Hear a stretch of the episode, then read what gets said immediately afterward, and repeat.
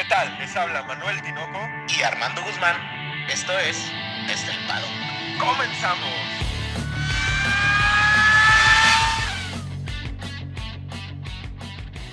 Tinoco, dos palabras. Viva México. Armando, viva México. Hoy nos levantamos y quizá hicimos lo mismo de siempre, lo mismo de un domingo normal. Pero hoy era diferente, era un domingo de carrera. E indescriptiblemente había una sensación, algo que estaba ahí, que no sé cómo lo llamaría, pero ahorita con el pasar del día, creo que sería un presentimiento. Y es que no sé si te pasó, pero yo sentía que aquella prometida sexta carrera llegaba Sentía que se acercaba esa anhelada carrera con la que muchos soñamos desde aquel 18 de diciembre en el que Checo firmó oficialmente con Red Bull. Tinoco, en México sabemos lo que es sufrir. Somos un país que lamentablemente no todos tenemos las mismas oportunidades. Alguna vez escuché que México si fuera un videojuego estuviera en modo difícil. Pero mi estimado amigo Tinoco, para un mexicano que algo esté difícil no quiere decir que volteará la cabeza, que se agachará, que se rinda o que deje de luchar. Y es que, en definitiva, somos un país lleno de cosas malas o negativas, y eso es la verdad. En ocasiones, no sé tú, Armando, pero yo también he querido renunciar en momentos, voy manejando o en el día a día y me pongo a pensar qué es lo que sucede con este país ¿Por qué? ¿Por qué pasan las cosas que pasan en México? ¿Qué se está haciendo mal? ¿O habrá alguna maldición en México? ¿No nos merecemos algo mejor? ¿Por qué a nosotros no nos toca ganar? Sí, y muchas veces hemos pedido ese milagro en el pensar de las personas, ese sueño de ver un México lleno de gente con sueños y con la mirada en lo más alto. Pero qué difícil. Yo también, Tinoco, al igual que tú, cientos de veces me he preguntado qué necesitamos, por qué nos pasa a nosotros lo que nos pasa, etcétera. Pero ¿sabes qué? Creo que la vida tiene esos momentos, esas pequeñas ocasiones en la que todo cambia, en la que unos cuantos pues luchan, se ponen la camiseta y nos muestran el camino. Sí, así es, Armando, porque la ilusión llega gracias a esos grandes ejemplos estos grandes ejemplos ganan y lo logran y luchan por ese mexicano que espero que seas tú y todos los que nos escuchan. Ahorita, ¿cómo no recordar aquella ocasión en la que Toño Rosique, el narrador de deportes, dijo unas palabras que jamás olvidaremos? Él se emocionaba con la medalla de oro dedicada a ti y a todos esos mexicanos que se parten la madre porque creemos en este país y que hacemos que las cosas con la cultura del esfuerzo, que no, que no hacemos trampa, que no hacemos tranza, que no creemos en el que no tranza, no avanza y que ganamos a lo bien y que nos partimos la madre todos los días aguantando sacrificios y aguantando. Sí, y es que al final aguantamos.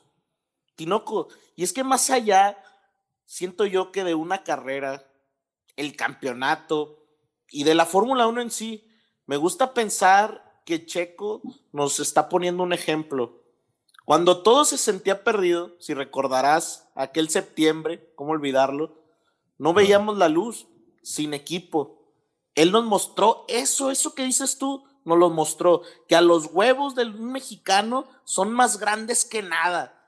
Y lo vimos en un final de año donde perdimos a tantas personas, donde lo que menos había era esperanza. Y estos guerreros, y no hablando solo de Checo, porque hay muchos ejemplos de mexicanos, mexicanos trazacaminos, nos muestran que la ilusión siempre estará ahí.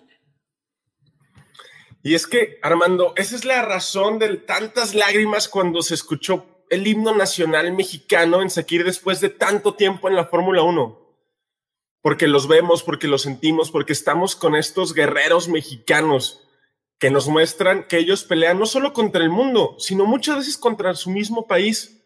Él pidió cinco carreras, Armando. Esta fue la sexta. En la sexta lo logró. Un ejemplo que nos enseñará a muchos, no solo con la Fórmula 1, sino con un país y con ese día tan especial de decisión como ciudadanos. Y sí, soñar con ese país para el que estamos destinados, Tinoco Pero digamos una última cosa, ya para cerrar. Esto no llegará si no luchamos, si no vemos hacia adelante, si no nos levantamos y batallamos y trabajamos y nos esforzamos día a día, minuto a minuto y seguimos ejemplos de personas que se parten toda la madre. Al igual que ustedes, amigos, hoy lloramos, gritamos, nos latió mucho más fuerte el corazón de lo normal. Pero ¿sabes qué, Tinoco? Yo me atrevo a decir que gracias a eso somos uno mismo y que juntos, a partir de estas pequeñas victorias que hacen estos grandes ejemplos, haremos un mejor país. Armando, gracias, Checo, gracias. Gracias. Quisimos, quisimos preparar algo uh, de modo diferente a la entrada de este podcast. Esperemos que les haya gustado. Les damos a todos la bienvenida a su podcast favorito de Fórmula 1 desde el paddock. Armando, ¿cómo estás? Tinoco, muy buenos días, muy buenas noches, muy buenas tardes. ¿Qué día, Tinoco?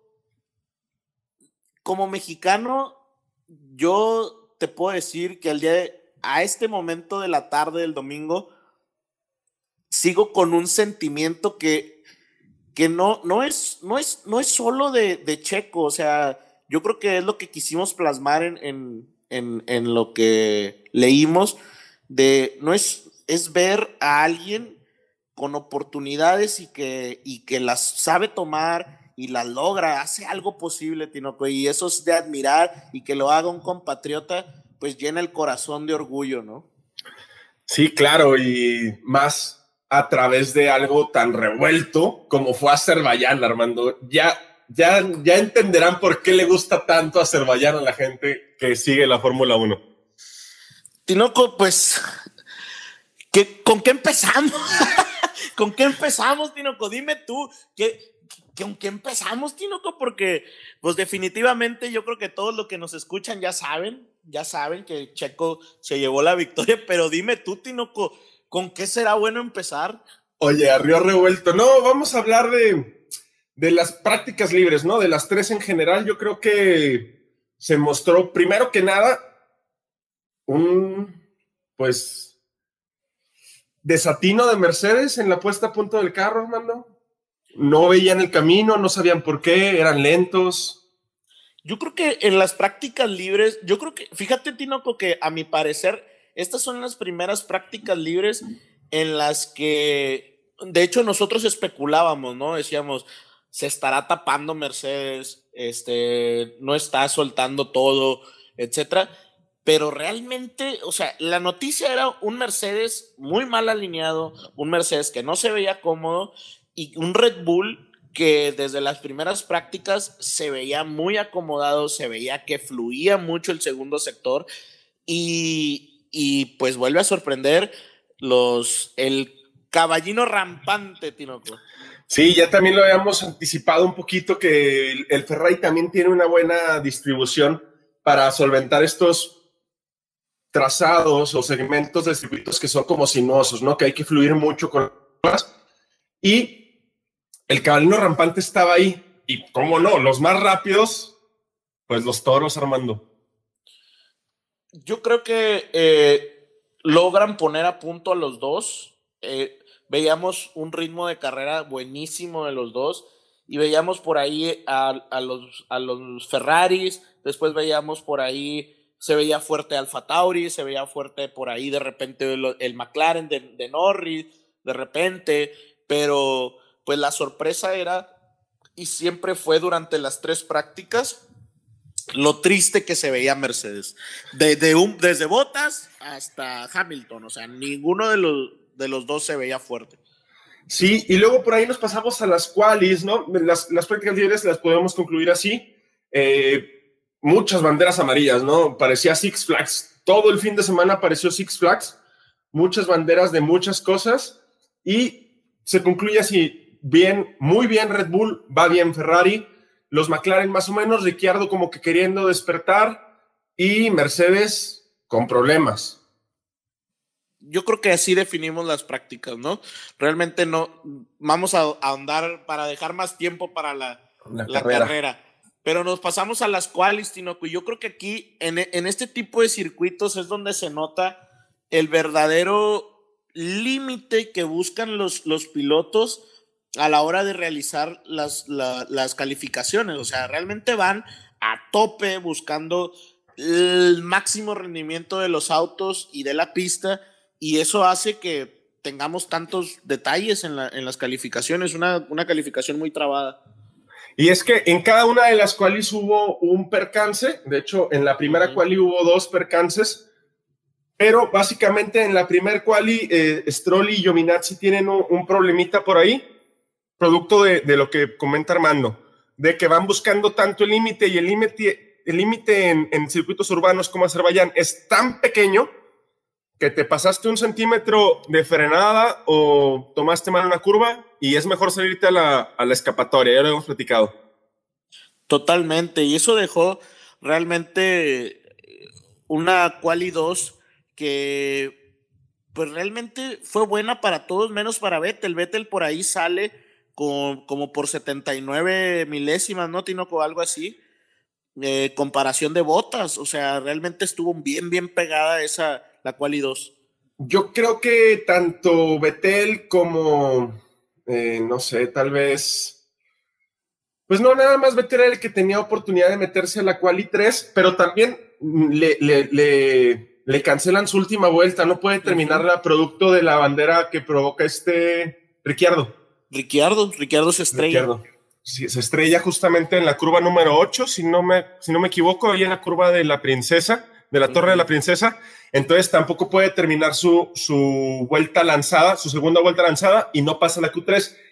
De llamar la atención lo de Daniel Ricciardo, ¿no? Venía haciendo una buena quali 1, o sea, se posicionó con facilidad en la quali 2 y venía con un fin de semana más o menos avanzando, ¿no? Raro verlo estampado en los muros. Tinoco, ¿te acuerdas hace ¿Cuándo hablamos de las presiones de, en los pilotos? Hace como cuatro podcasts, tres podcasts más por o ahí. Menos, sí. Más o menos. Y, y de, hablábamos de Ricciardo, ¿no? Y creo que Ricciardo Tinoco está a tope de presión. No sé qué pienses tú. O sea, yo siento que ya ahorita no se ve cómodo, no vemos un Ricciardo feliz. Y, esto puede desencadenar una serie de situaciones catastróficas como la de, estamos hablando de esta quali, donde quiere sacar lo que no hay, de, de, no sabemos, yo pienso que el carro lo tiene, vemos a Norris, a lo mejor no se adapta a él y ya, simplemente. Sabemos que uno de los puntos fuertes de Daniel es eh, qué tan dentro frenaba en las curvas. No creo que, que la estabilidad del McLaren se haya acoplado tanto a la estabilidad como para hacer esto. Él lo mencionaba en, en, semanas anteriores, incluso ya McLaren con esta presión que tú manejas, yo creo que la presión ya no más es suya, la presión ya es de McLaren que cambia el chasis del carro para darle un poquito más de control en la parte trasera, nada más el carro de Daniel, o sea, ya empiezan a ajustar un uh -huh. poco más el carro de Daniel, y luego la presión de que ya todos los pilotos que se cambiaron de escudería, de cinco, tres ya tienen un podio, Checo, sí. Betel y Carlos, ya tienen un podio y también son nuevos en la escudería. Y claro. uno de ellos es su rival directo, que es Carlos Sainz, y el otro es uno que tiene un peor rendimiento, o que se supone que el Aston Martin debería tener un peor rendimiento. Por ahí también lo que está haciendo Pato en la Indy podría también poner presión a Ricciardo y ojalá tenga el carácter de salir adelante, porque es lo que se esperaría de él. Yo creo, y, y sabes qué, Tinoco, ahí, ahí me, me queda un poco conflicto porque ¿Sabe? Ahí te va lo que yo creo que está sucediendo. Yo creo que en una Renault eh, el año pasado y antepasado, el carro lo hacían de acuerdo a él, porque él era el primer piloto, ¿me explico? Sí. Pero en esta ocasión, el es lo que es lo que mencionaba Checo. Des, él decía, yo, yo, no voy a llegar y cambiar el auto, el auto está hecho para Max, Max le saca el rendimiento, yo me adapto al carro, ¿verdad? Pero a lo mejor ahí es donde entra el conflicto, ¿no? A lo mejor está tan acostumbrado a que sean automóviles, eh, bueno, monoplazas hechos para, para él, que en esta ocasión está hecho para Norris y sabemos que Norris es la apuesta de McLaren. Pues sí, y desafortunadamente pues Ricciardo sigue batallando demasiado. Pasamos una quali 3 en la que pues es que siempre veíamos a los Red Bull arriba, ¿no? Peleándose muy directamente con los Ferrari y Lando por ahí escondidito, ¿no? Pierre Gasly también se ve bien y Vettel también empezó a, poner este destellos, ¿no? Del Vettel este mágico que existía antes. Y pasamos una quali 3 en la que las expectativas, pues, la pole podía ir para cuatro pilotos, ¿no? Que eran los dos, los dos, los dos Red Bull. Y yo me atrevería a poner a los dos Ferrari nada más en ese momento, hermano.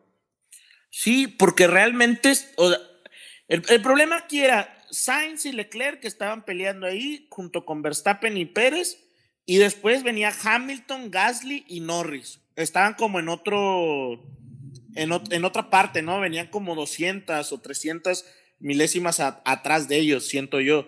Pero la Quali 3 empezó con el desorden de Azerbaiyán, Tinoco. O sea, realmente ahí empieza el desorden de Azerbaiyán.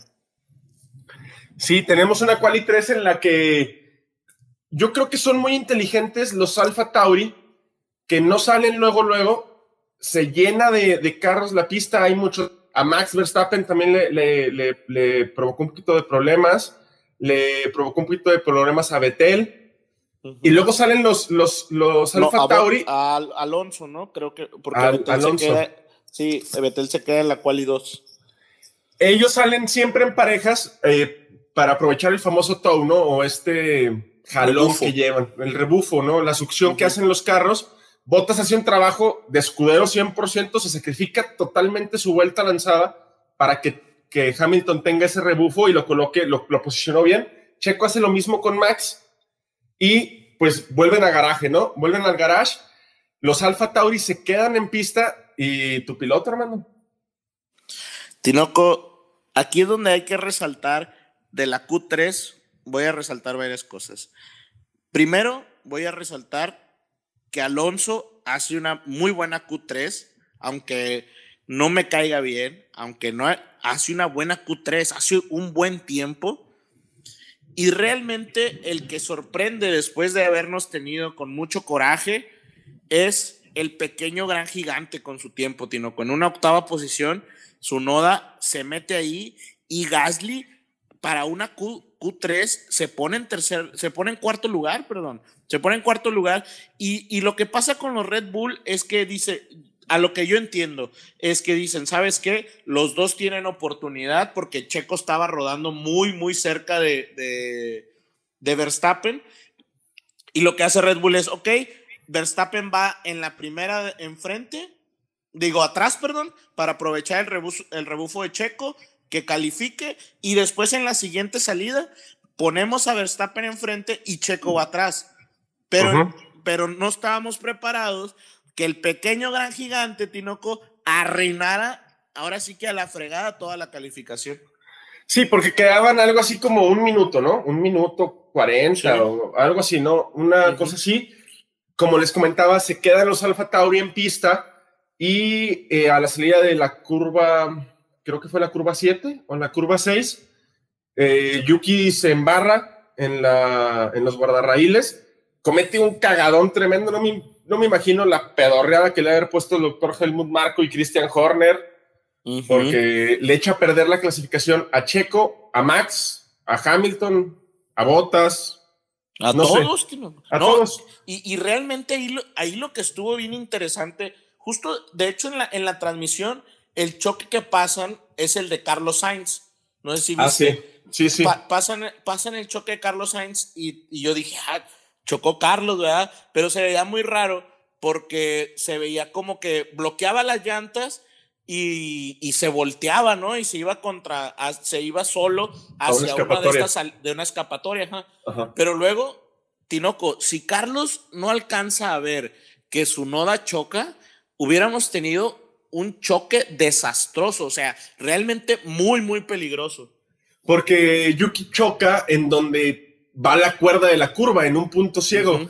Me parece que es uno de los comisarios el que ve a Carlos Sainz vuelto la chingada y le, agita dos banderas amarillas a madres y, o sea, le, llama la atención. Incluso cuando Carlos bloquea los neumáticos es porque va girando, regresando para irse en línea recta. Él ya había doblado para meterse a la cuerda de la curva y pues los neumáticos, para los que no sepan o para que sepan, se bloquean cuando tú frenas y giras al mismo tiempo el volante. Entonces él gira, pero para regresar a la recta, y es cuando pues le parte la madre, gracias a Dios, nomás al alerón. No le pegó a la parte trasera ni en la suspensión. No, fue, estuvo peligrosísimo ese, ese choque de, de su noda. Y pues nada, Tinoco, arrancamos con una parrilla. Leclerc se lleva la pole con mucha polémica, pues con este choque donde nadie puede hacer ese segundo, esa segunda intento. Y después Hamilton, pues haces una Hamiltoneada, ¿no? Al final se queda con el segundo puesto en la, en la parrilla. Verstappen con su tiempo anterior se queda con el tercero, Gasly cuarto, Sainz quinto, Norris sexto y el más afectado es Checo Pérez arrancando desde la séptima posición. Detrás de Y- Checo y- tenemos... Perdón, y ah, perdón, dilo, sí, sí, sí. Y detrás de, de Checo, pues tendríamos, gracias a Dios, a, a Valtteri Bottas en el lugar 10, ¿no? Completando en el 8 y en el 9 Yuki Tsunoda y Fernando Alonso respectivamente. Y lo importante era, pues, que la pelea de Checo, ya lo habíamos dicho, es con Bottas, queda delante de él, aún y con todo este desmadre de- del pequeñín. Y, pues, Verstappen queda detrásito de, de Hamilton, que esa es su pelea. Eh, eso es lo más importante. Ya la FIA tiene que hacer algo con estos, estas finales de clasificación en las que alguien choca y nadie puede terminar. Ya, ya se debe de hacer algo, o algo se deben de inventar. Sí, y, tú, lo tú lo comentabas el podcast antepasado, después del- de, la carrera de Mónaco, en donde si ya sabes que en otra categoría funciona, pues hazlo, ¿no? O sea, e- eso está muy bien. Ahora, lo menciona Fernando Alonso en una entrevista que le hacen después de la, de la Q3.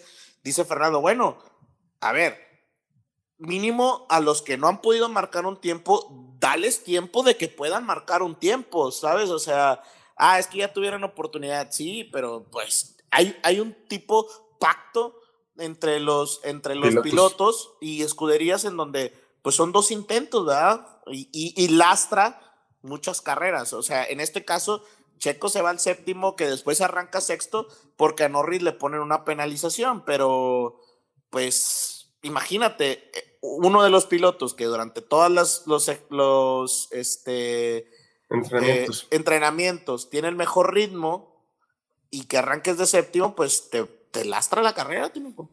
Sí, es, es complicado. Algo tiene que hacer la FIA. Tal vez no borrar cronos, o sea, no sé, poner en pausa como si fuera un, un tiempo fuera, ¿no? No sé, no sé, no sé. Sabemos que esto también pues involucra costos y todo, pero algo se debe de hacer. Salen muy molestos muchos pilotos, entre ellos Hamilton, Max, eh, Fernando Alonso, el mismo Checo Pérez, que aunque Checo es muy ecuánime, ¿no?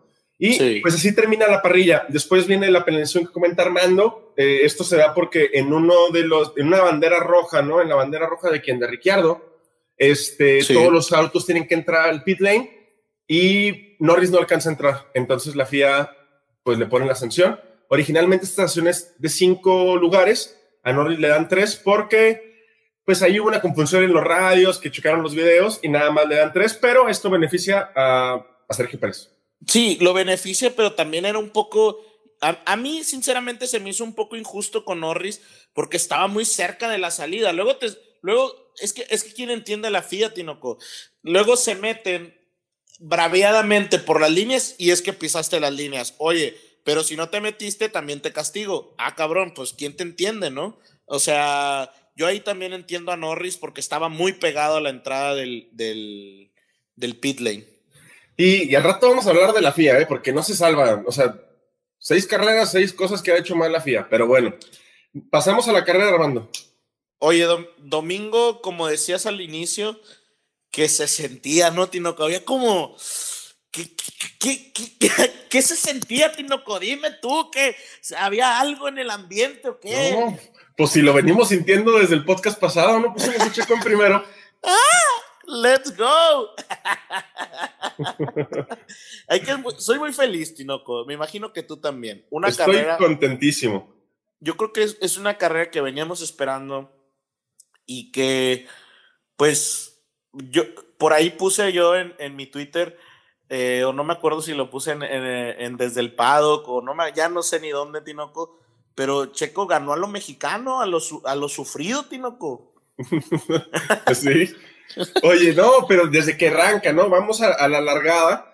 Ya les pasamos la, la parrilla. Y la verdad es que es una largada primero que nada, limpia. Eso siempre es bueno, sobre todo en circuitos donde los límites están tan, tan exigidos. Pero desde que larga, Chequito se comió a Carlos Sainz con unas papas fritas y tantito tocino, Armando.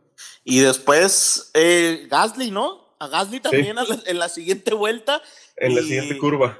Y combo completo se los llevó a los dos, este, pero como si nada, Tinoco. O sea, yo, yo ahí es donde dije, me recordó, o sea, sinceramente me recordó a, a esta carrera en Bahrein, en donde queda último y empieza rebasando uno tras otro y Sakir uno tras otro y, y me recordó a ese, a ese checo que, que, ya con la confianza en el carro, ¿no? Oye, no, pues es que como lo viste en Sakir seguramente tenía que ganar otra vez, entonces desde ahí ya te lo imaginabas, Armando, ya lo estabas tú presintiendo también, así como yo. Yo, fíjate, no, no sé, no sé tú cómo, o sea, tú cómo, cómo lo viste, pero a mí donde más me sorprendió, Max Lar, lo primero que vemos en las primeras vueltas es que eh, Hamilton rebasa a Leclerc, le quita la primera posición, porque Leclerc obviamente sí hizo una buena calificación, pero no tenía ritmo, Tinoco, o sea, no tenía un ritmo el, el Ferrari para pelear con un Hamilton, para pelear con unos Red Bulls, ¿no? Oye, no, es que el Mercedes iba rapidísimo en esa recta, Armando, pero volaba, volaba, volaba. Hamilton volaba en esa recta. Y, y, y, yo lo que, yo creo que la instrucción a Checo fue, ponte atrás de Max. No ataques. No ataques, que haga él lo suyo y después tú haces lo mismo, ¿no? Hasta que lleguemos uno dos. Claro. Y eso, y eso fue exactamente lo que hizo. Para la segunda vuelta, Checo ya estaba en, en la cuarta posición. Uh -huh. Hamilton rebasa a Leclerc. Luego. Verstappen rebasa a Leclerc. Siguiente vuelta, Checo, Tinoco, fac facilísimo, ¿Sí? facilísimo. Se pone atrás a 400 milésimas. Llega a la recta, rebasa a Leclerc como si nada. Se pone atrás de, de, de Verstappen y ya todo fue controlar la carrera, Tinoco. O sea, e, es, ese primer stint, Checo lo hace de maravilla. Oye, y es lo que quería Red Bull, ¿no? Yo creo que es la primera vez que vemos a un Hamilton amenazado realmente por los dos toros en tándem, ¿no? Tándem quiere decir que van uno detrás del otro. Uh -huh. Este, y, y, la cuestión de estrategia, pues la verdad, otra vez Red Bull le come, los, le, come la, el mandado a Mercedes. Por otro lado, tenemos a un Bottas desastroso, desastroso, largo más o menos bien, adelanta Norris, pero después sin ritmo, cometiendo muchos errores, tardándose muchas vueltas para adelantar a, a, a, Lando Norris, y esto pues le lastra, ¿no? Lo avientan. Yo incluso escuché un radio en la vuelta número 5 o 6 de, de Botas donde dice, si adelantas ahorita Norris, vas a poder pelear por el 5 o el sexto. Uh -huh. Y dos vueltas después le dicen, o sea, vas a quedarte ahí o, o en el siguiente lugar. Eso es lo sí. que le dice por radio su ingeniero de pista. Y otro problema, otra cosita que yo vi es que Carlos Sainz empieza a perder mucho ritmo, Armando. Al a, principio aparte, de la carrera. Aparte, aparte eh, se va por una escapatoria, ¿no? Sí. Se va por una escapatoria y, y, toca remontada. O sea, ya también quedó lastrado por todas esta, por el tráfico. Ya, ya, no, ya no pudo este, recuperarse como si hubiera estado, porque por ahí, cuando se va en, en la escapatoria, iba sexto, quinto, sexto, por ahí. Sí, ¿no? por ahí más o menos. Sí. Y peligrosísima la maniobra, maniobra, que hace para regresar a la pista, ¿eh? Rarísimo que la FIA no haya sancionado a Carlos Sainz porque se avienta de reversa, viene detrás de él Giovinazzi y Giovinazzi tiene que hacer una maniobra para esquivar a Carlos. Tinoco, es lo que te digo, y, y ahorita nos vamos a meter todavía más. Y, y, yo creo que estás de acuerdo conmigo en esto. ¿Por qué a veces sí? ¿Por qué a veces no? Eso es lo que a mí me molesta. Si vas a aplicar algo, aplícalo para todos, pero ¿por qué sí? A veces sí, a veces no. O sea, aparte, era algo de sanción. O sea, clarísima, Tinoco. O sea, era peligrosísimo. O sea, no, no peligroso, peligrosísimo, Tinoco. Oye, no, yo te puedo contestar, pero al rato te contesto esa pregunta. Muy y bien. este, otra cosa que vimos, Daniel Ricciardo empezó a agarrar un buen ritmito de carrera, ¿no? Se pone también en tándem junto con, con, o bueno, más bien eh, hace un split botas con los McLaren. Este, y ahí va, ahí va. Otra cosa también es que Kimi, ahí va Armando, ¿eh? Kimi también empezaba con un ritmo de carrera interesante. Desafortunadamente, Russell entra luego, luego a Pitts. Su stint creo que dura tres vueltas o algo así. Sí. La Tiffy también tiene un mal, mal rendimiento. Y los Haas, a pesar de que no largaron hasta atrás, son últimos. O sea, eh, a este, en esta etapa de la carrera, pues ya van de último lugar. Yo creo que todo fue más o menos similar ritmos muy buenos de, los, de la punta hasta que entramos a, a, la parada de boxes, ¿no? A la ventana de boxes. Y, y, desde ahí se notaba un Stroll y un Vettel muy cómodos, ¿no? O sea, se veían, se veían muy cómodos porque Stroll mantenía su posición y Vettel pues avanzando. Veíamos un Vettel, eh, yo creo que estamos viendo la mejor versión de Vettel en muchos años, o sea, en tres años, Tinoco. Sí, más o menos. Yo creo que desde el 2018 o 2019, uh -huh. ya esa primera, primera parte de la temporada con Ferrari. Pero llegamos a la parada en boxes y aprovecha Aston Martin una situación fenomenal que ellos largan con neumáticos duros y su stint pues se prolonga demasiado, ¿no? Eso ayuda a que Stroll y Vettel se, se acerquen a la punta. Hamilton es el primero de la punta en entrar a boxes, tratando de evitar un, over, un undercut y pues la especialidad de la casa, Armando, ¿cómo se llama? Un overcut de los toros rojos. Precioso, ¿eh? Un overcut precioso. Se quedan en pista Max y Checo. Empiezan a meter vueltas rápidas los dos. Si no me equivoco, el primero en entrar a boxes es Max, ¿no, Armando? Es Max, sí, sí, sí. Y le logra. Es que aquí viene algo muy interesante que, que yo creo que, que hizo. A lo mejor a lo mejor Red Bull no quiso complicar la carrera y a lo, a lo mejor estoy yo con, de conspiranoico, Tinoco, pero mira, déjate, te digo lo que, lo que yo vi, ¿verdad? No sé si tú compartas lo mismo que yo. Sale Hamilton al, al, al pit lane, le hace el overcut porque a la siguiente entra... Eh, Gasly. No, perdón, este Verstappen, entra Ajá. Verstappen y Hamilton tiene una parada de 4.2 segundos, si no mal recuerdo. Sí, por un problema con Gasly. No podían Ajá. darle salida porque iba entrando Gasly. Así es. Entonces entra Verstappen y hace 1.9 de el en el pit stop y queda y queda muy bien colocado enfrente de, de Hamilton. Pero esas tres vueltas desde que sale Hamilton, esa vuelta junto con Verstappen, luego la que da solo y luego la del pit que hace Checo, marca vueltas rápidas, Tinoco. Vuelta rápida, tras vuelta rápida, tras vuelta rápida, con un ritmazo. Pero después tiene una parada muy mala Red Bull con Checo Pérez. Tiene una parada de 4. no, 4.9 fue la de la de la de los dos. Ham, la, de la de los dos, la de, la los, de los, dos, dura 4.9. Fíjate pero, que pero pues sale enfrente de Hamilton y a lo mejor hubiera podido salir enfrente de Verstappen. Yo estoy en una, seguro que sí. En una entrevista post carrera que le hacen a Christian Horner, Christian Horner dice lo mismo. Este dice que el ritmo de carrera eh, en ese momento era superior al de Checo Max y que desafortunadamente el pit stop no fue tan bueno porque si no hubiera salido por delante de Max. La uh -huh. persona que lo entrevista, me, me, creo recordar, era de Sky Sports o Sky uh -huh. F1, no, no me acuerdo cuál, cómo se llama. Y le dice, entonces, este, fue error del equipo. Y dice, no, Checo se, se pasó un poquito en la, todos los pilotos tienen una marca donde están los equipos uh -huh. y eso nos hizo que nos atrasáramos.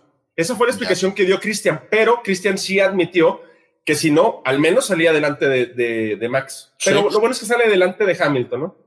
Sí, y, y yo creo que de ahí, eh, no sé, no, fueron 20, 25, 30 vueltas en donde soportó un Hamilton que definitiva Hamilton se acercaba en la recta, como tú decías, venían diablado en la recta, venían diablado con el rebufo, pero luego en el sector 2, Checo le sacaba, ¿qué te gusta, Tinoco? ¿Casi un segundo? Casi sí, un segundo siete, ocho décimas. Entonces, ya cuando llegaban al a, otra vez al, desde el del sector 3 a sector 1, con el donde estaba la zona de DRS en la recta que mencionas, pues nunca, nunca pudo activar el DRS y Checo una defensa impecable. Cuando sí tuvo oportunidad Hamilton, Checo tuvo una defensa impecable.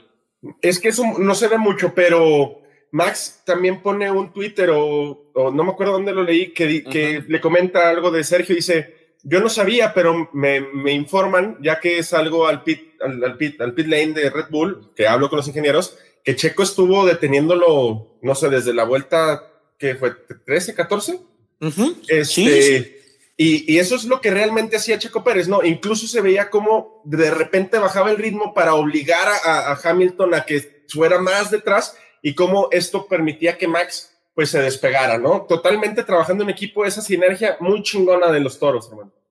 Y al final, aquí es, aquí es donde yo realmente veo la diferencia de que contrataron a Checo y no tienes a un Albon o a un Gasly en su momento. A lo mejor un Gasly ahorita yo creo que sí pudiera hacer lo que hizo Checo, porque ya hablaremos de lo, último de Gasly, este, pero un Checo que, que estaba haciendo su trabajito, Tinoco, o sea, él, o sea, él no iba por la victoria, él estaba haciendo su jale. A él le tocó detener a Hamilton y que Verstappen tuviera una carrera tranquila. Y eso estaba sucediendo hasta el momento. Tenían estábamos con un Verstappen a cinco segundos, luego estaba, estaba segundos a dos Checo y a, y a tres este Hamilton, ¿no? Y ahí lo interesante que, que apuntabas al inicio, ¿no? Estos destellos de Betel. ¿Hace cuánto Betel no lideraba una carrera? Y hoy lideró. Hoy en algún momento, cuando de parada, Betel lideró, no sé, unas 10, 12 vueltas, más o menos, algo así. El ritmo era este, buenísimo. De hecho, cuando hace la parada, le hace un undercut a Gasly, a Leclerc y a, este, Yuki. A Yuki. A Yuki. Sí, creo que es a Yuki y, Leclerc. Creo que son esos a los que les hace el, el, undercut. Hay que recordar que, que Betel largaba desde la posición 11. También este Ocon ya estaba fuera y Fernando Alonso empezaba a tener problemas, empezaba a tener problemas de ritmo, de tráfico, este, cositas así. Mazepin también por ahí se va a una escapatoria y también regresa de forma bastante peligrosa a la pista cuando iba, iba a ser doblado por Max. Sí, sí, sí. Me acuerdo que Max era cuando lo iba a doblar. Y pues bueno, Lance Stroll seguía bien posicionado en la cuarta posición y viene algo que ya nos habían comentado, no me acuerdo, creo que se llamaba Luis, la persona que nos hace llegar un mensaje de que qué pensábamos nosotros acerca de que hubiera también una batalla por ser el proveedor de llantas, ¿no? Y pues aquí queda demostrado que, no sería tan mala opción, ¿no? E, el, el, el blow up, la llanta de Stroll, o sea, literalmente explota, hermano. Y, explota y lo que lo, en, el, en el onboard, Tinoco, a ver, es un choque en una recta que dices tú de dos kilómetros a 350 kilómetros por hora, Tinoco, que te explote una llanta, pues no es como que vas a chocar aquí con un postecito, ¿verdad? O sea, vas a chocar de lleno contra la pared y es, son choques muy peligrosos, Tinoco. Y, y el de Stroll es peligrosísimo. Nomás no se voltean estos carros porque van demasiado pegados al piso. No, y o sea, no nada más es peligroso para el piloto, que gracias a Dios Stroll sale caminando. Es que nos hacen perder el tacto de que, qué tan peligroso es, ¿no? O sea, o qué tan límite, al límite van, eso lo dijo Sergio Pérez, sino que en la zona en la que se da, estaba, o sea, 100 metros adelante le pasa eso y se da contra el pit lane, Armando. Entra al pit lane y hace un desmadre en el pit lane. De hecho, vuelan muchísimas piezas. tú me lo mencionaste, ¿no? De que viste las piezas que saltaron hacia, o sea, y, quieras o no, hay mucha seguridad para que no, no, no pasen estas piezas hacia afuera, pero Tinoco, ¿a cuánta velocidad puede salir una pieza de, de, fibra de vidrio o, de estas piezas de fibra de carbono, no? O sea que realmente te, si le da a una persona, yo creo que sí te perfora la piel. Y esto hizo que todas las escuderías prendieran focos rojos y empezaron a preguntar, a ver, ¿qué pasó? Es que necesitamos saber qué pasó, qué pasó. Veíamos a todos los, los directores de equipo muy, este, consternados, ¿no? Querían que saber, querían saber si había sido un debris o había alguna ponchadura o el neumático ya estaba muy madreado y les había avisado y el neumático no avisó nada. Sabemos que los, los, pilotos van siendo monitoreados de todo, ¿no? Una parte que más se monitorea son las llantas y la llanta no avisó nomás. Nunca, nunca hubo vibraciones, nunca hubo nada. Y aquí, a, ver, Tinoco, ¿cuántas vueltas de safety car fueron? ¿Cuatro? ¿Cinco? Porque no podían sacar el carro. Mm, sí, no, no fueron más de siete no fueron más de siete, y, fueron lentas, y ahí vamos, una, otra, y tenemos un rearranque muy bueno, un rearranque en donde Verstappen se coloca, Checo se coloca y Hamilton se coloca. Todo iba perfecto, viento en popa hasta que, ¿qué pasó, mi Tinoco? En la vuelta 47. 6, 46, ¿no? 47, 46. Oye, no, pero en la relanzada, yo quiero, yo quiero decir algo. Lo que hace Sergio Pérez para contener a Hamilton, porque pues relanzan en la recta, ¿no?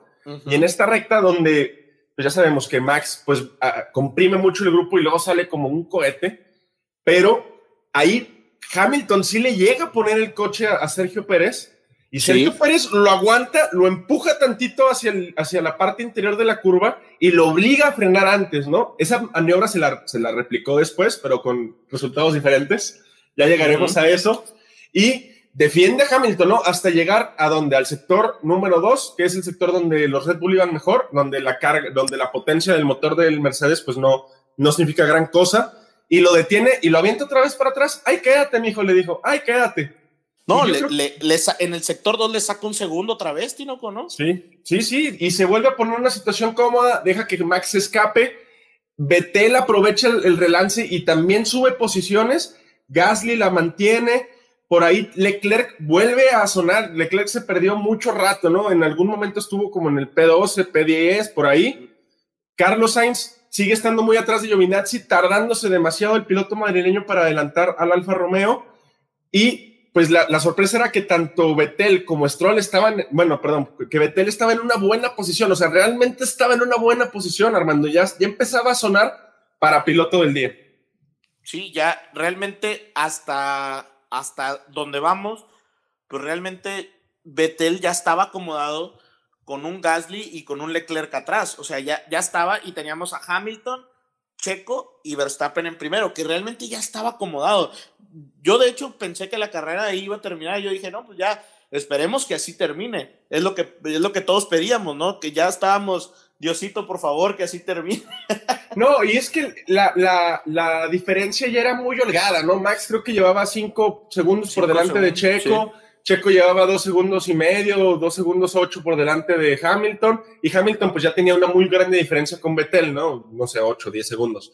Pero Hamilton ya no tenía ni llantas, y es que la verdad estuvo atacando a Checo durante toda la carrera, ¿no? El Steam, pues se le tuvo que haber reducido demasiado de tiempo la, vida útil de los neumáticos por este constante ataque que tenía sobre Sergio Pérez. La bronca viene cuando pues vuelve a pasar lo mismo que con Stroll, en la misma llanta, hermano. Casi en la misma parte de la pista. casi en el mismo lugar, sí, sí, sí. Ahora, eh, ahorita estaba leyendo, Tino, un informe de Pirelli en donde ellos mencionan que pues no, nunca hubo ningún problema de desgaste, o sea, que, que ellos piensan que fue de bris, o sea, que fue este, restos de, de, piezas de los autos que había en el piso y que por eso se, se tronaron las dos. Pero a ver, Tinoco, se tronan las dos llantas, las mismas dos, el, el misma, la misma llanta, ¿no? La izquierda trasera de los dos. La izquierda trasera de los dos. A mí se me hace que la FIA fue y puso una tachuela ahí para que se chingara Max. y ahí viene. Ah, fuertísimo, fuertísimo el accidente de Max. Fuertísimo, Armando. Como paréntesis, Botas está desaparecido. Nada más para que la gente que diga, es que no han hablado de Botas. Botas no estaba. Botas, sigue en el, lugar 10 sin adelantar a Norris. Botas andaba ya peleando con Russell. Oye, se hubiera quedado mejor allá en, en, Finlandia. En Finlandia, ¿no? Ya no hubiera llegado. Es que si no saben, Bottas se quedó atrapado en el aeropuerto de Finlandia, no podía salir, llegó muy tarde el viernes en la madrugada a Azerbaiyán, entonces igual y se hubiera quedado allá, estaba igual de lejos. Pero. Oye, Tinoco, pero mencionabas que muy fuerte el. No, no, el, accidente de Max, yo creo que es incluso un poco más fuerte que el de, de Stroll, porque a Stroll se le pincha la llanta saliendo de la curva y Max ya tenía, no sé, unos 100, 150 o 200 metros más de recta, entonces iba un poco más rápido y se se da un madrazo de miedo. O sea, el onboard es. Yo no sé cómo se bajan caminando, cabrón.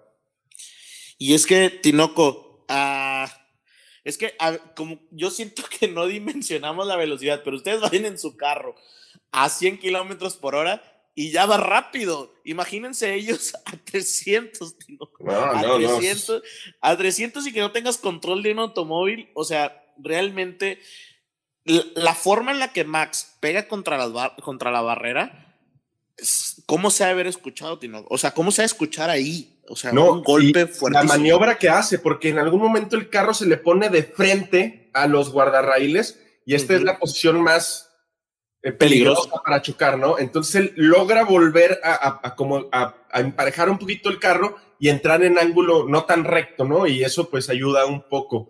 Sale un safety car y viene lo que ya, ya se hace costumbre en- desde el paddock, Armando, un fiasco, un tremendo fiasco. Algo que le ponen y le sirven y le tienden la mesa a Hamilton como si fuera la princesa de, de Inglaterra, cabrón.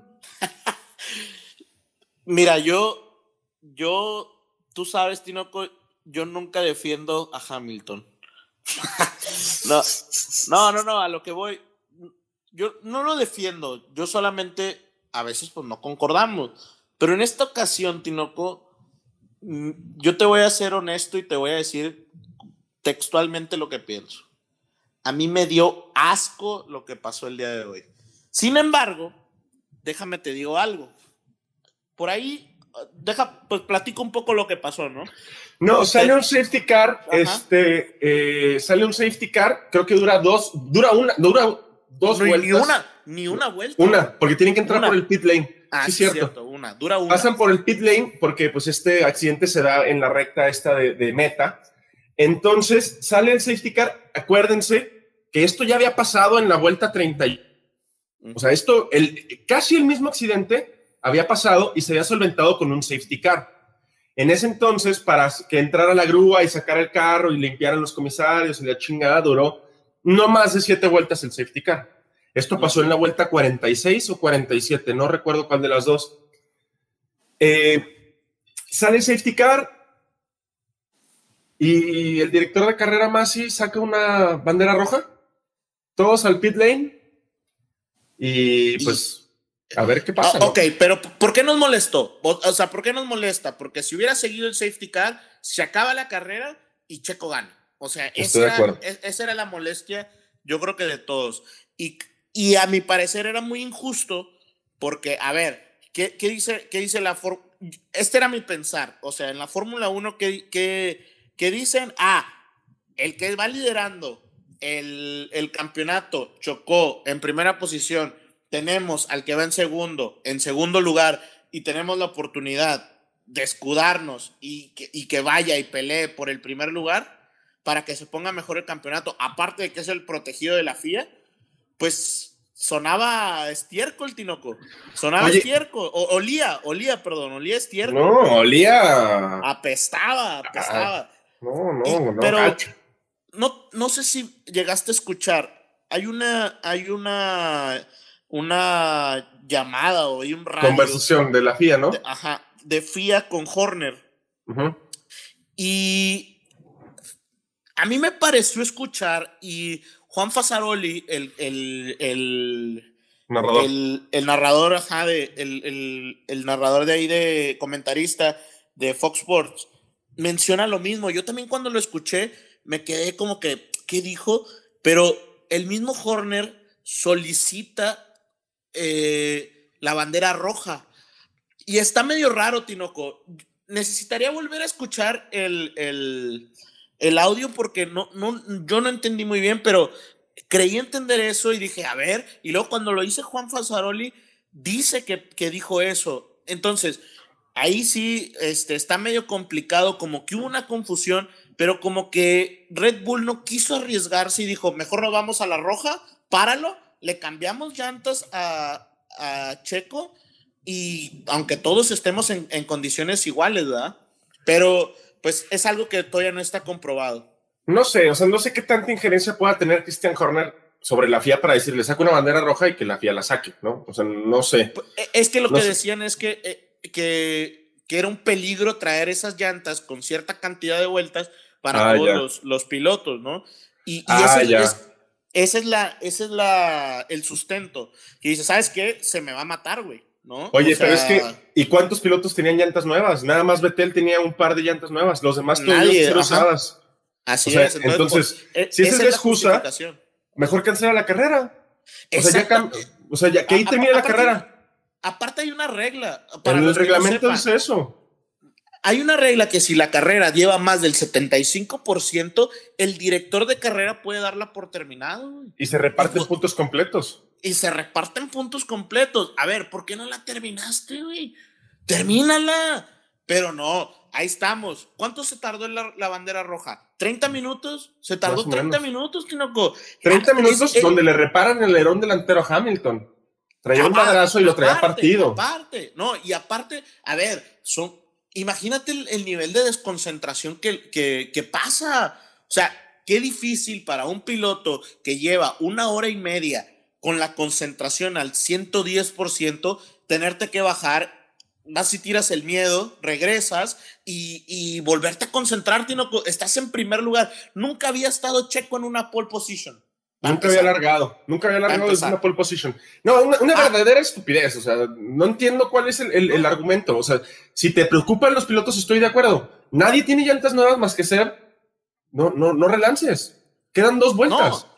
Tinoco, ahora, ahora, ahora, ahora sí viene la parte que más me, me me enoja. Ya lo otro, pues si lo solicitó Horner, pues ni pedo, ¿verdad? O sea, o no, etcétera. Pero a mí lo que me molesta es que, no sé si recuerdo la temporada pasada, hubo varias red flags y tuvimos largada como si fuera una relanzada, ¿no? Y está bien. Pero luego la carrera en Imola, no sé si te acuerdas que hubo una bandera roja y arrancamos con, con safety car, ¿te acuerdas? Sí se arrancó con safety car. Ahí fue donde me molestó. Ah, ahorita, como es la vuelta 49 y van a dar la vuelta de formación y se convierte en la vuelta 50, ahora sí va a ser este largada en, desde, relanzada, pues. Ahí es donde me molesto, Tinoco. A ver, sé, justo y sé parejo. O sea, Oye, lánzalo a las 50 en un safety car, güey. Es que yo no quiero pensar mal, Armando, pero vamos a ser honestos, ¿no? Este el, la ventaja ahí la tenía un poquito Hamilton y Vettel, ¿no? Eh, para volver a salir desde, pues, en parada, ¿no? O sea, la FIA no quiere que, que está Max fuera. Si, si, Hamilton sumaba 25 puntos, se ponía 20 puntos por encima de, Max. Otra vez era una, una, una cantidad de puntos muy manejable o sea, está muy raro lo que hace la FIA. Afortunadamente pasó lo que pasó, pero si no, o sea, el pues problema era eso. Tinoco, platícanos qué pasó. No, dan una vuelta de formación este, para calentar neumáticos, lo que sería la vuelta 49. Y por ahí un amigo eh, me preguntó, oye, ¿por qué ni Checo, ni Hamilton, ni Vettel van calentando neumáticos? Y pues la única respuesta que se me ocurre es que hay mucho, muchos restos de los neumáticos en los lados sucios de la pista. Y pues si quieres arrancar a madres, no quieres agarrar ese caucho que te ensucie las llantas. Es lo único que se me ocurre. Aparte había restos de carros, o sea, definitivamente tenía que haber restos y si ya había pasado lo que había pasado, pues no te querías arriesgar, ¿no? Entonces, pues, pues relanzamos, ¿no? relanzamos con Checo, Betel, no, Checo Hamilton Vettel, que es lo más este, importante ahorita. Detrás de Vettel venía Gasly y detrás de Gasly venía Leclerc, Norris. Y Botas allá, creo que estaba en el P12 o en el P13, una cosa así horrible. Botas ya andaba agarrando su vuelo a Finlandia. Se me sí, no, andaba ya pasando seguridad en el aeropuerto. Oye, este, se, empieza la carrera, ¿no? Con el semáforo y otra vez yo estaba que me quería volver chango, Armando, me quería arrancar los cachetes. Y la verdad es que Checo no larga muy bien, contrario a lo que hizo al principio de la carrera, que sí largó muy bien, esta vez no larga, también larga muchísimo mejor Hamilton, pero Checo hace una maniobra, muy inteligente. Veíamos antes de la salida que el carro de Hamilton estaba humeando mucho. Esto es para calentar los, frenos. Sí, sí, no, no se calienta nada más neumáticos, se calientan los frenos. Los frenos también tienen que estar calientes para que funcionen mejor. Yo creo que se le pasó tantito. También hay una ventana correcta para traer la temperatura de los frenos. Yo creo que se le pasó un poquito. Eh, larga mejor Hamilton, pero Checo hace lo mismo que hizo Max con botas en Mónaco. Le avienta el carro y lo orilla hacia la parte interior de la curva. Hay que recordar que la curva número uno es una curva izquierda y luego regresa a tomar la cuerda de la curva. Al hacer y Hamilton ya no puede regresar. Exacto, Hamilton ya no puede regresar. Al, tener un, menor radio de curva, o sea, al, ir por el interior de la curva, tú tienes que frenar con, o sea, antes de entrar a la curva, muchísimo más de los que van por fuera de la curva porque el radio de giro es mayor. Esto provoca que Hamilton quiera frenar, pues pasa de frenada y se va con botas a Finlandia, hermano. Fíjate que, eh, o sea, literal, Checo hace un olé, ¿no? O, olé le hace, o sea. Sí, lo deja pasar. Lo deja pasar. Y aquí es donde se ve la experiencia, porque ¿cómo, cómo pudo Checo saber que iba a pasar eso, sabes? O sea, eh, para mi, para mi gusto, hay, un, hay una sensación en donde alcanza a ver que ya no se va a detener, ¿sabes? O sea, y, frena además Checo para que pase y ya Checo sigue. Que por ahí hubo unos memes muy buenos en, donde de la separación con de este de Toreto con ¿cómo se llama? Con este ah, Brian, ¿no? Brian, Brian de que uno para otro para un lado y el otro para otro. Pero de verdad, o sea, la, la, la relanzada Tinoco nos puso los pelos de punta. Nada más esos 200 metros antes de llegar a la curva. Después salió Toto Wolf a decir que los Mercedes tienen un botón que se llama Magic Happens o algo así. Eh, Magic Bottom, algo así.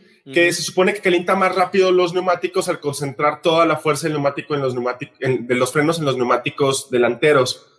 Al parecer a Hamilton se le olvida desactivar ese botón y es por eso que tiene una menor capacidad de frenada. Yo creo que son mamadas, yo creo que son chingaderas, o sea que realmente lo que pasó fue que se pasa de frenada y al pasarse de frenada, porque se ve donde bloquea el neumático, al pasarse de frenada no quiere meter el carro porque si intenta meterlo se lleva puesto a Checo, a Betel, a Leclerc y hasta Botas. O sea, todo el mundo se hubiera chocado todo el mundo si intenta Hamilton meter el carro una vez pasado de frenada. Y Tinoco, pues ahí yo creo que ahí termina la carrera de, de, Checo. O sea, ahí realmente ya Checo controla y, y el controla el, el segundo puesto. Pero Tinoco, se viene una de las peleas que a mi gusto en este 2021 se, está, se lleva como la batalla del año. Qué carrerón, qué final de carrera entre Gasly y Leclerc. Ese, es el futuro de la Fórmula 1, Tinoco, y es un futuro más prometedor y vuelvo a decir, la parrilla de oro, Tinoco. No, es que a río revuelto, cualquiera es pescador, Armando. Checo, pues ya me clava la curva, ya no tiene nada que hacer Betel, Betel ya no iba a alcanzar a Checo, tampoco Gasly iba a tratar de ir por Betel porque tenía a Leclerc encima Leclerc lo supera por la recta, pero en, la curva número 2, Gasly le gana la cuerda y le, la cuerda y le mete el monoplaza y se fueron rebasando, no sé, tres o cuatro vueltas, se fueron rebasando uno al otro, Armando.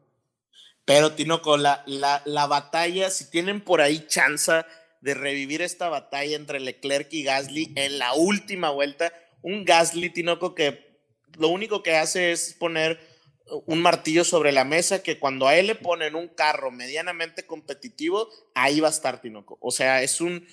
Me, recuerda mucho a Checo con, con Racing Point la temporada pasada, ¿no? Que ahí estaba, ahí estaba peleando hasta que llegó su momento y Gasly ha tenido esa suerte de, de, estar en los momentos buenos. Sí, se van los, los punteros y entra, entra Gasly. Buen trabajo el de Gasly, buen trabajo el de Yuki me gustó también el pequeño japonés después de la pendejada que hizo en la quali 3, pero bueno.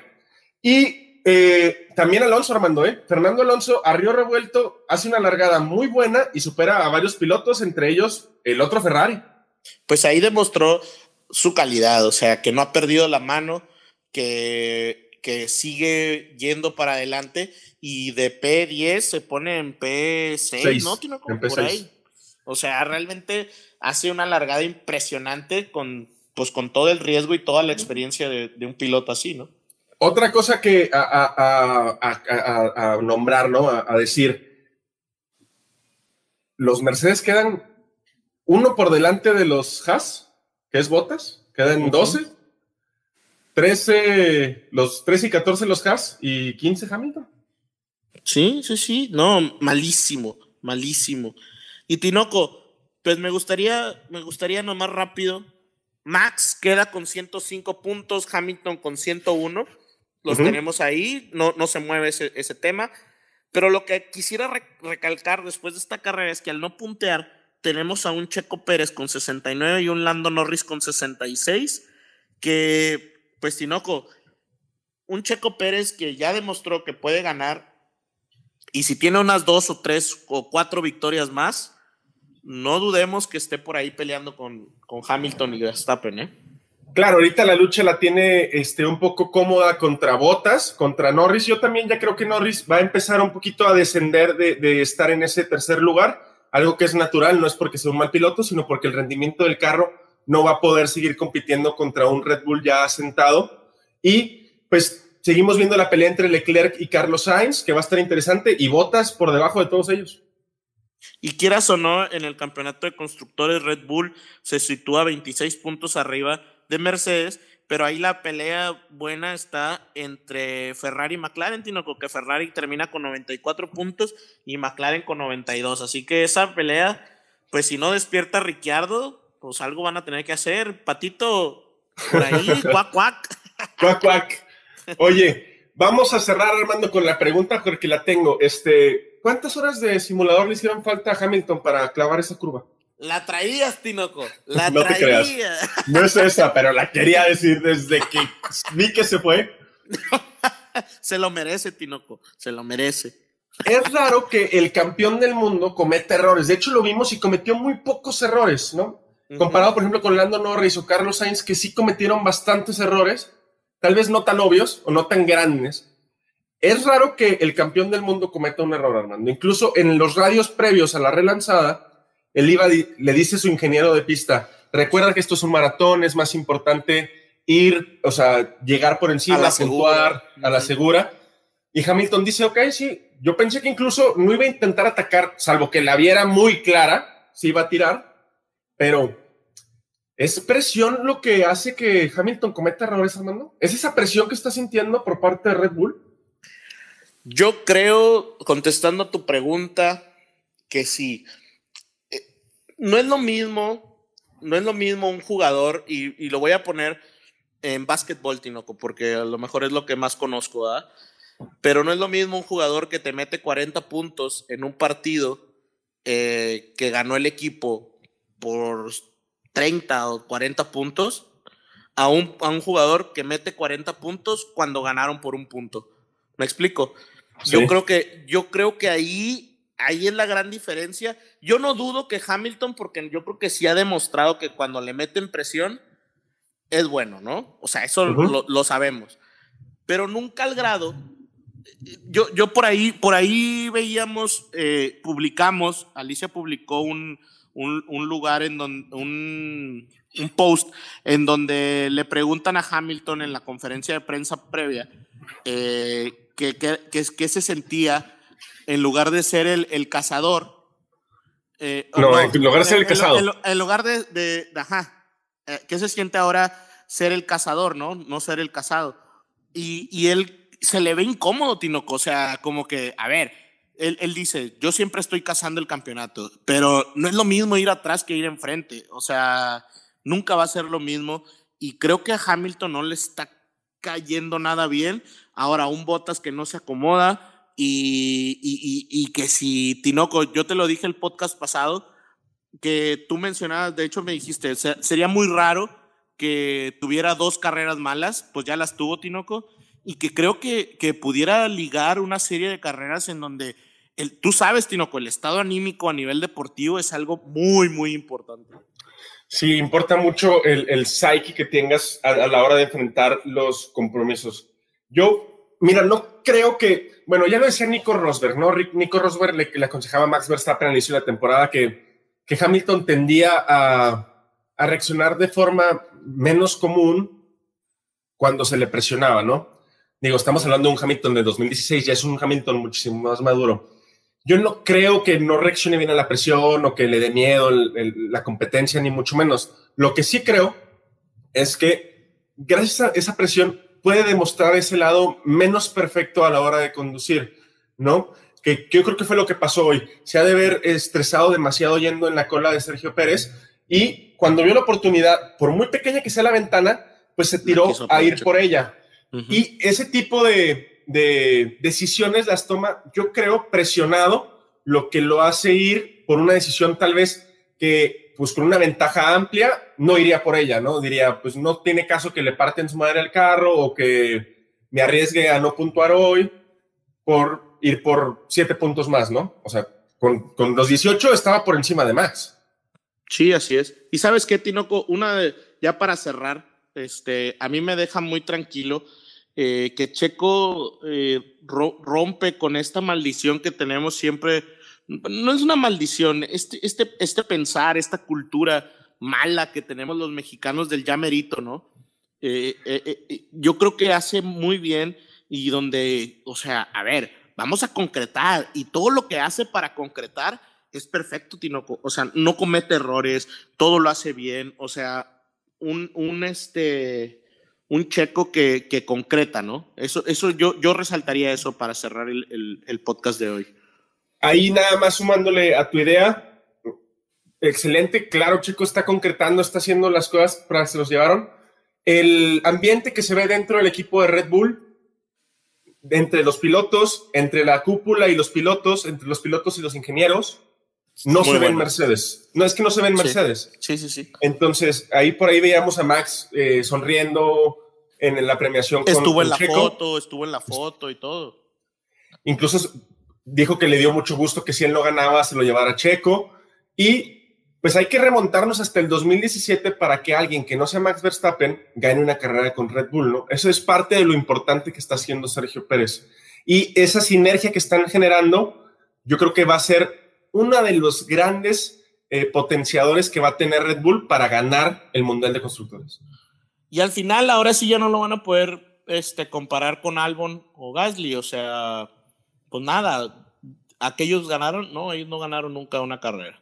Tinoco, por ahí rápido, ya nos alargamos un chorro, pues es un programa especial, un podcast especial, pero quiero mandar saludos a, por ahí le gané una apuesta a Arturo Narváez, me decía, después de que calificó Checo en séptimo, me decía, ya te gané. Y le dije, no cantes victoria y que me llevo la victoria, Tino, con una apuesta con, con él. Un saludo para Luis Aguilar, que también ahí mensajeando durante toda la carrera, emocionado, pasó aquí por la casa pitando, emocionado. Un saludo para Rodrigo, para Christopher, que también todos emocionados, llorando de, de emoción. Este, ¿quién me falta? Henry Tinoco por ahí vi una historia de Henry este, contando lo que pasó y, y, pues también invitarlos a ver si hacemos otro podcast en el que podamos invitar a otros este, acá a, a participar con nosotros, ¿no? Claro que sí, ahí platíquenos cómo les gustaría que hiciéramos la dinámica para seleccionarlos. Y Armando, un excelente domingo, Box Box. A disfrutar, Box Box Tinoco. Hasta luego. Box, box, box. I would, I would like to go to the end.